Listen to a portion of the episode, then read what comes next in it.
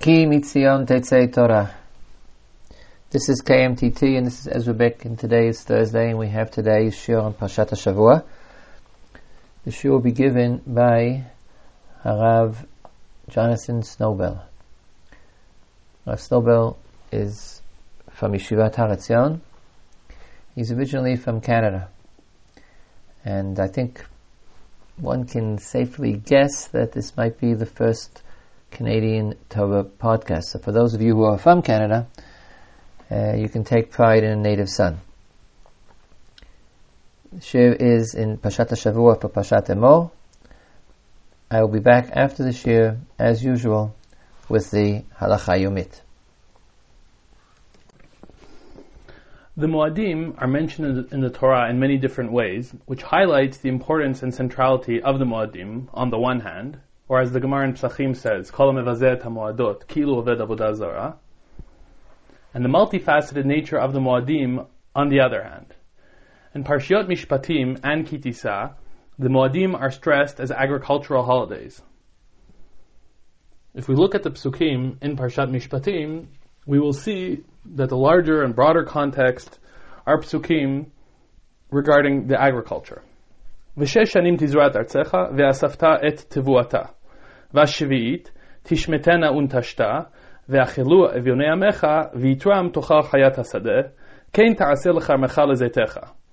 ששת ימים תעשה מעשיך, וביום השביעי תשבות, למען ינוח שורך וחמורך, וינפש בין אמתך והגר. A pasuk. שלוש רגלים תחוג לי בשנה.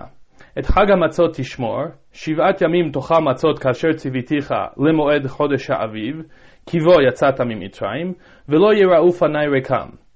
וחג הקציר ביקורי מעשיך אשר תזרע בשדה, וחג האסיף בצאת השנה באוספך את מעשיך מן השדה. שלוש פעמים בשנה יראה כל זכורך אל פני האדון אדוני.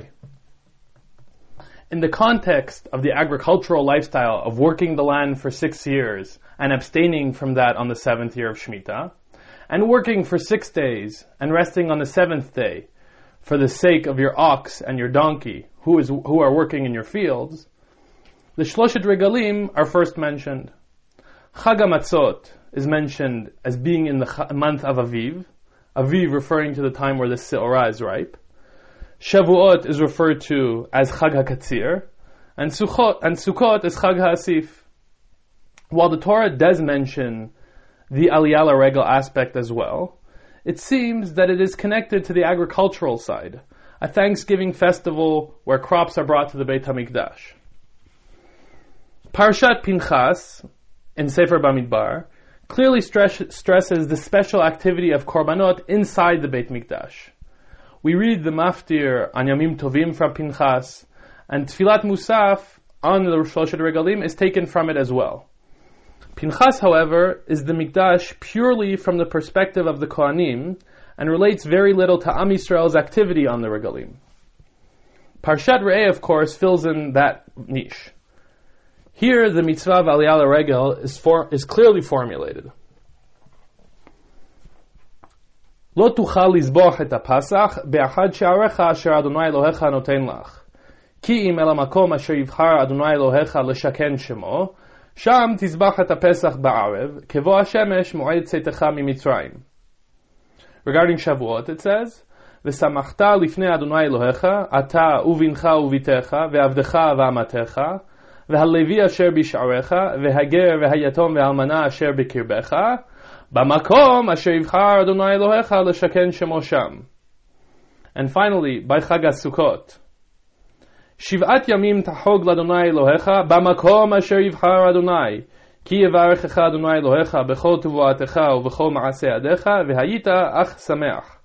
שלוש פעמים בשנה יראה כל זכורך את פני אדוני אלוהיך במקום אשר יבחר, בחג המצות ובחג השבועות ובחג הסוכות, ולא יראה את פני אדוני ריקם. Clearly, on each chag we are demanded to be b'makom asher yivchar Hashem. The final pasuk also summarizes this idea of Aliyah Regel. As an aside to our listeners in Chutz La'aretz, I would like to point out that the parasha of Aliyah Regel at the end of Parashat Re'eh is appropriately read on every regel. but this is true only in Chutz La'aretz. In Eretz Yisrael, we never read that parasha on Yom Tov. I once heard from my father-in-law that apparently it is more important to remind the Jews dwelling in Chutz La'aretz about the mitzvah of Aliyah Regel, V'hamevin Yavin. Finally, at the heart of Parshat Emor, our Parshat Shavua, is the Moadim.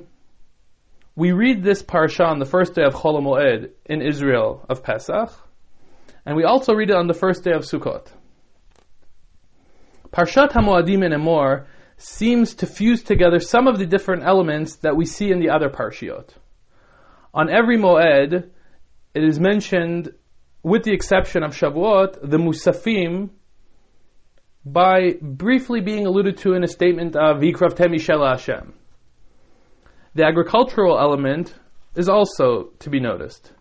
The Korban HaOmer and the Korban Shtei Halechem of Shavuot rotate around the agricultural calendar, and therefore the Torah deemed appropriate to interject Hilchot Pe'aveleket at this junction. Likewise, the Arba Minim mentioned at the end of the parasha, with regard to Chag seem to have a strong agricultural orientation to Sukkot as Chag HaAsif. The element that seems to be in the forefront of Parshat Emor, however, is the element of the unique mitzvot, mitzvot of each and every moed. In this year, we will attempt to tie in the unique mitzvot of the Shloshet Regalim to the element that seems to be missing in the Parsha, and that is the element of how Am Yisrael relates to the Mikdash on the Regalim. It is well known that Rav Soloveitchik, Zichrono Livracha, contrasted our Amidah Lifnei Hashem on Shabbat to our Amidah Lifnei Hashem on Yom Tov. Shabbat is a day where we bring Hashem into our homes, while Yom Tov is a day that we go into Hashem's house. This, of course, has its greatest expression in the mitzvah of Aliyah Regel.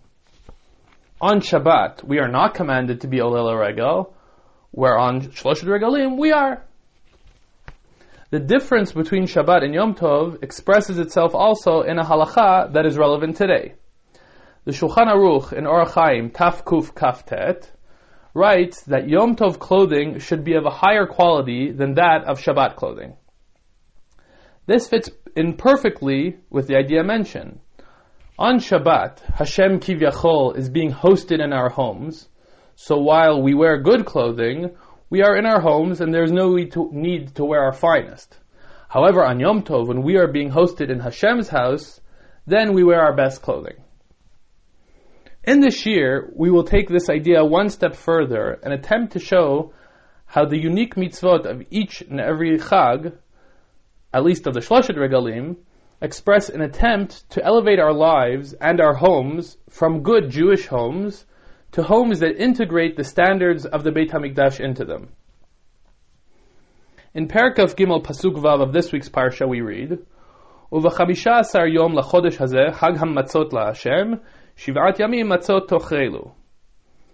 The main characteristic of the first of the regalim is matzot, and of course, next to it, the prohibition of chametz.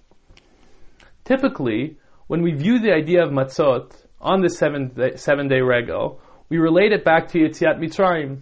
As the Pasuk in Parshat Bo describes, Vayofu tabatzek asher hotziu mi Mitzrayim, urgot matzot ki lo hametz, ki gorashu mi Mitzrayim, velo yachelu leitmahmea, vegam tzeda lo asu lahem. In other words, Chag HaMatzot, being one of the earliest mitzvot, does not relate to anything in the world of mitzvot prior to it, because there was not anything before it to relate it to. Therefore, the significance of the matzot is vis-a-vis its historical context. However, halachically, we know that the concept of chametz, the concepts of chametz and matzah, do appear in another concept, context. In Vayikra Perak in the context of the Korban Mincha, the Torah states the following: "V'hanuteret mimena yochelu Aharon uvanav matzot te'acher b'makom kadosh b'chatzar ohel moed yocheluha lo te'afer chametz chelkam natati otam eishai kodesh kadashim hi kachatat v'cha'asham."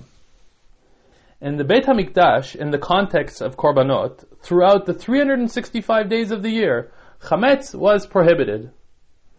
The exceptions were the Korban Shtei Halechem on Shavuot, which we will touch upon later on in the year, and the ten loaves of Chametz brought with the Korban Todah, though those loaves were not brought on the Mizbeach. Different ideas exist as to the significance and the meaning of the prohibition of Chametz. If we take one approach, one that was adapted from Rav Shabtai Rappaport, then the message regarding the Surah of Chametz in the Beit HaMikdash is the following. Chametz is the bread which is complete. It has gone through the entire process of leavening, and it is a, it is a good piece of bread that can last. And matzah is the bread which was not allowed to be completed. Matzah is therefore incomplete. In our Amidah Lifnei Hashem, which in the Beit HaMikdash is most intense and most impossible to shunt aside, we are never allowed to have a sense of completion. There is no completion lifnei Hashem. In our daily lives, outside of the Beit HaMikdash, where the Amidah lifnei Hashem is accentuated only at certain key moments, during tefillah, while learning, perhaps when we do mitzvot, but not, but it is not in the forefront at most times, we are permitted to eat chametz because what we eat is not directly related to our Amidah lifnei Hashem. But in the Beit HaMikdash, our Amidah is constantly and perhaps overwhelmingly entirely Lifnei Hashem. That being the case, with the exception of the two exceptions we mentioned, it is constantly inappropriate to have any sense of completion, and therefore chametz is inappropriate to be brought on the mizbeach. When we now view Chag Hamatzot, not from the vantage point of the first holiday in history, but a holiday that comes at a regular point during the year and relates to the life patterns that take place during that year, we have a new perspective. On Chag HaMatzot, we are commanded to purge our homes of chametz in order to bring something of the lifestyle of the Beit HaMikdash into our homes. It is important to note that on Chag HaMatzot, which will soon be contrasted to Sukkot, we are mimicking the Beit HaMikdash from a, pro- from a prohibitive, inactive perspective. With the exception of Leil HaSeder, we do not actively live a lifestyle of Mikdash, but we accept upon ourselves the stringencies and prohibitions of the Beit Mikdash. What we have seen up until this point is that complementing the mitzvah of going to the Mikdash on Chag HaMatzot, we are also commanded through the main mitzvah of the Chag to raise our lives to the standards in the Beit Mikdash. If we skip to Chag HaSukkot, we will see a similar but different orientation.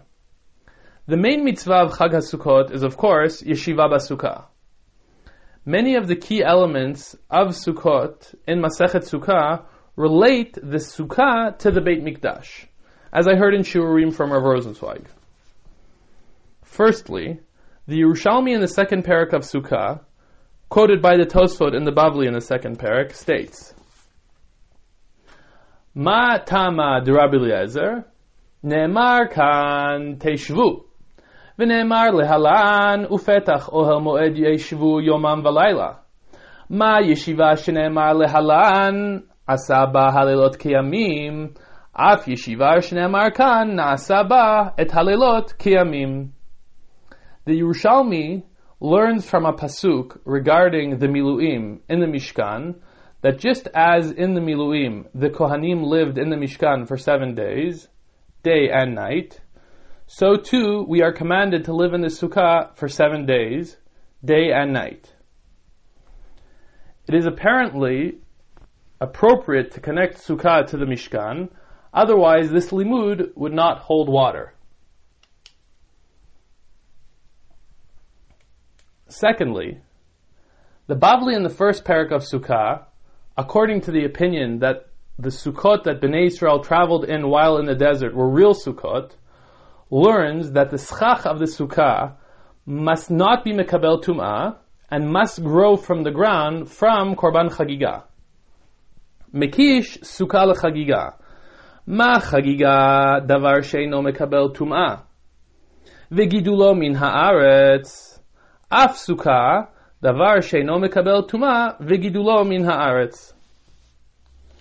again, if these crucial halachot of schach can be derived from korban chagiga, then the world of sukkah and the world of korbanot must be related to each other.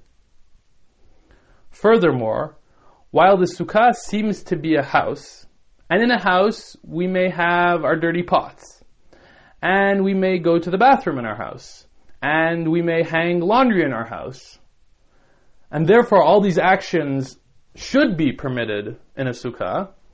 In fact, all these actions are prohibited in the sukkah. The sukkah is not just a place of dwelling, it is a kadosh place of dwelling in which all these activities are inappropriate, just like in the Beit HaMikdash. And without, without exhausting all the examples, one last example. The essential nature of the mitzvah of yeshiva b'sukkah relates to the mikdash. The mikdash is the physical meeting point between Am Yisrael and Hakadosh Baruch Hu, where we sacrifice animals and eat them. And I stress the eating as part of our Avodat Hashem. So too in the Sukkah, we take most of our physical activities and transform them into mitzvot that we do lifnei Hashem.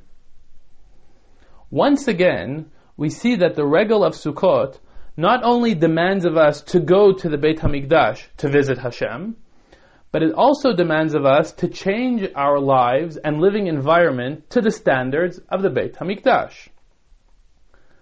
By, of course, living in the Sukkah.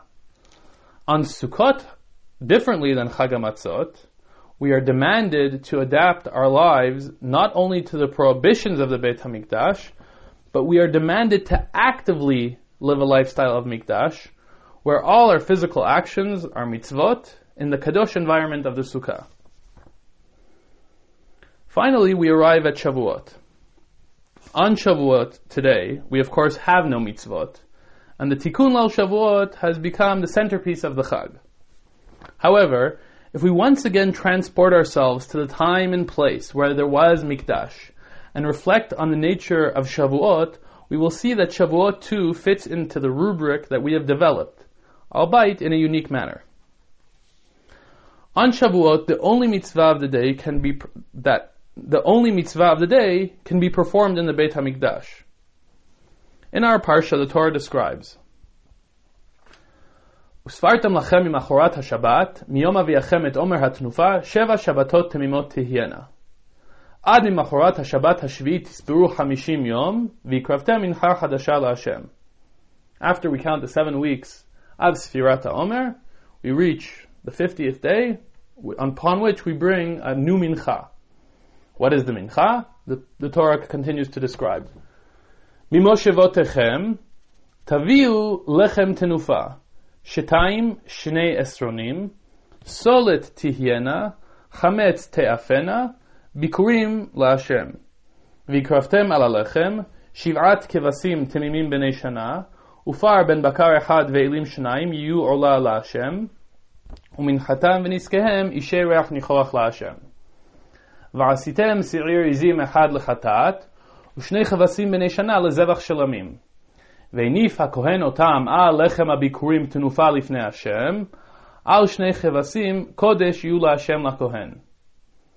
וקראתם בעצם היום הזה, מקרא קודש יהיה לכם, כל מלאכת עבודה לא תעשו, חוקת עולם בכל מושבותיכם לדורותיכם.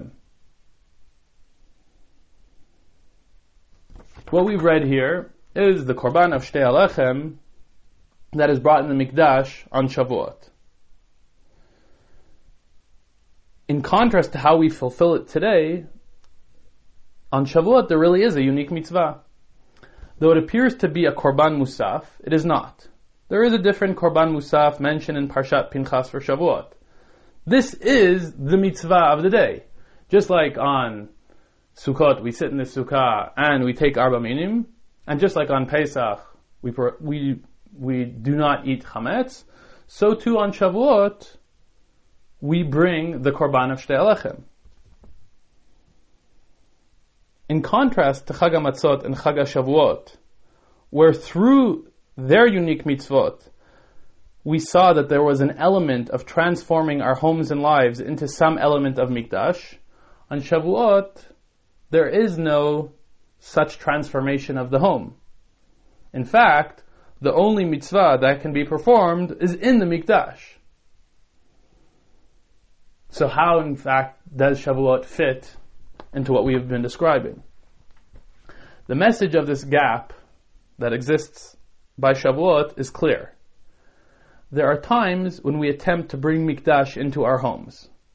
On Chag HaMatzot, through adopting the prohibitions of the mikdash, and on Chag HaSukkot through adopting an active lifestyle of Mikdash. However, ultimately, the intensity and levels of Tusha that Am Yisrael achieve in the Mikdash cannot truly be achieved in our everyday lives.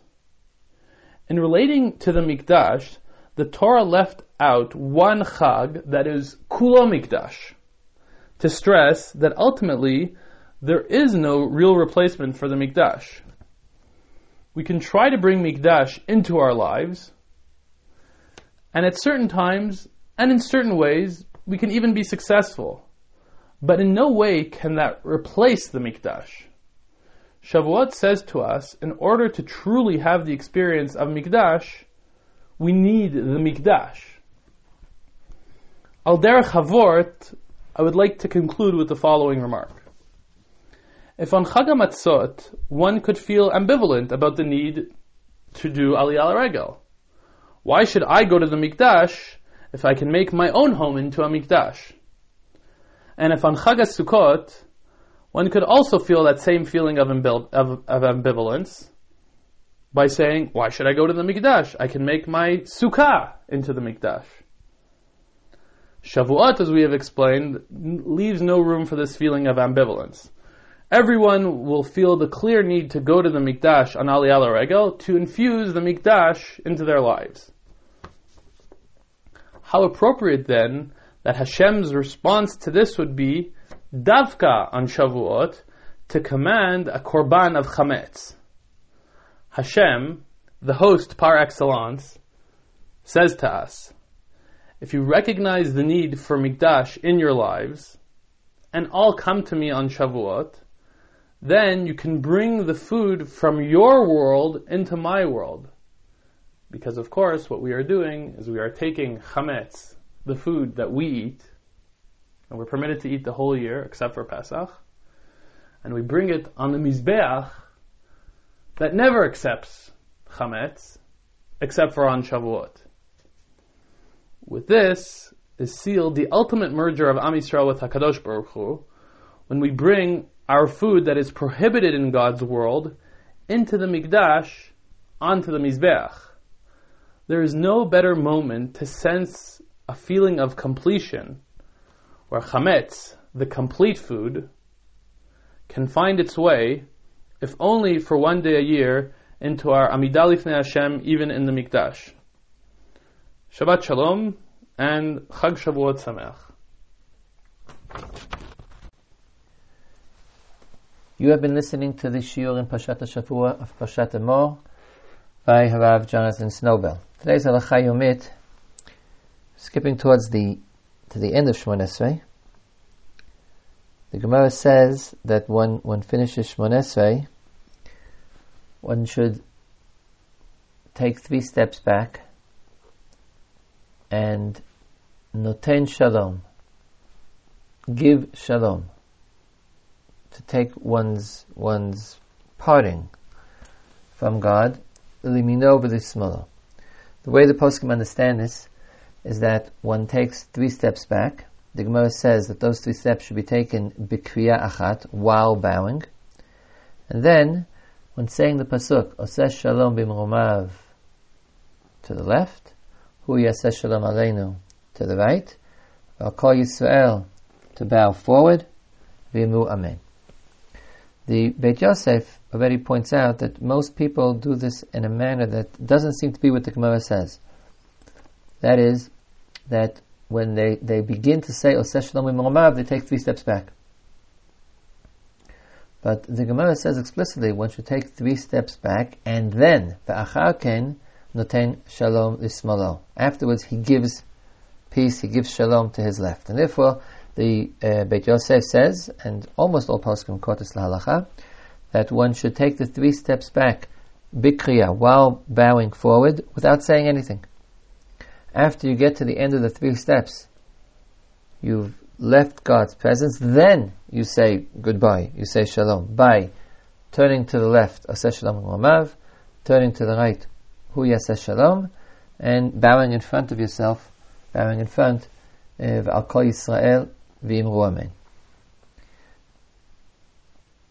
So again, there is, it's common minhag even today. The Beit Yosef says was a minhag in his time, and it's still, I think, the common minhag. It's it's partial human nature that you begin immediately to say Shalom. The proper way to do it is to take three steps backward without saying anything, while bowing forward, and then when you get to the end, turning to the left, turning to the right, and bowing again in front in front of oneself. There is some question about the Imu Amen in the end. Uh, you're davening by yourself, Tfilah Balachash, silently. The Imu Amen and say Amen. Who are you saying that to? There was some poskim who the chazan would say Imu Amen, but a private person simply said Amen. Shalom hu Shalom Aleinu, V'Kol Yisrael, Amen. But the minig and all the sidurim is to say Imu Amen, and the explanation given and then quoted by by the poskim is that you're saying Imu Amen to the angels who are accompanying you. Now, there's one place the Gemara says with two angels accompany a person everywhere. I don't think we normally talk to them though. I think here the idea is that if we were in the presence of God when saying Shemon Esrei, because tefillah is defined as being Omed Lifnei Melech, standing in God's presence. If you were in God's presence when you said Shemon Esrei, when you take the three steps backwards, you're leaving God's presence. So I think the angels accompany you. And therefore you say Imu Amen to, to them, because you're leaving God's presence, the angels, which were the angels of God. So you, you, you say to them, let us all say Amen to the blessing of peace, the Shalom bin. It's a very, very beautiful idea. Literally, how to understand the angels accompanying man is a different question, but nonetheless, part of the leaving God's presence at the end of Oseh Shalom, the way it works out, we say Ima Amen, is we take the angels with us. You might think the angels stay, no, they come with us, and therefore we say Ima Amen to them. The minag, quoted by the Rama, is that after one finishes that, there's another section. Keep adding things to Shemon Esrei, we say Yihiyu Ratzon Shibane Beit HaMikdash B'mher V'yameinu. Since Tefillah is Avodah Shebalev, it's God's service in the heart, and it's parallel, taking the place and extending Avodah Shebamikdash, the real presence of God was in the Mikdash. So having davened and not been in the Mikdash, we feel a certain lacking, something missing. And therefore the last thing we say is, you should restore the Beit HaMikdash and the real Avodah that was in the Mikdash, and then we will actually serve you properly, fully, the way we were supposed to. And B'meher Yameinu, Amen. That's it for today. Tomorrow we'll be back with the Erev Shabbat program. It's the first Erev Shabbat program since the Pesach break.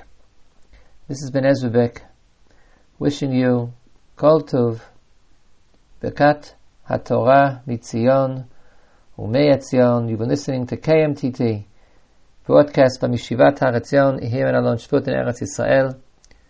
Ki Mitzion תצא Torah ודבר Hashem מירושלים.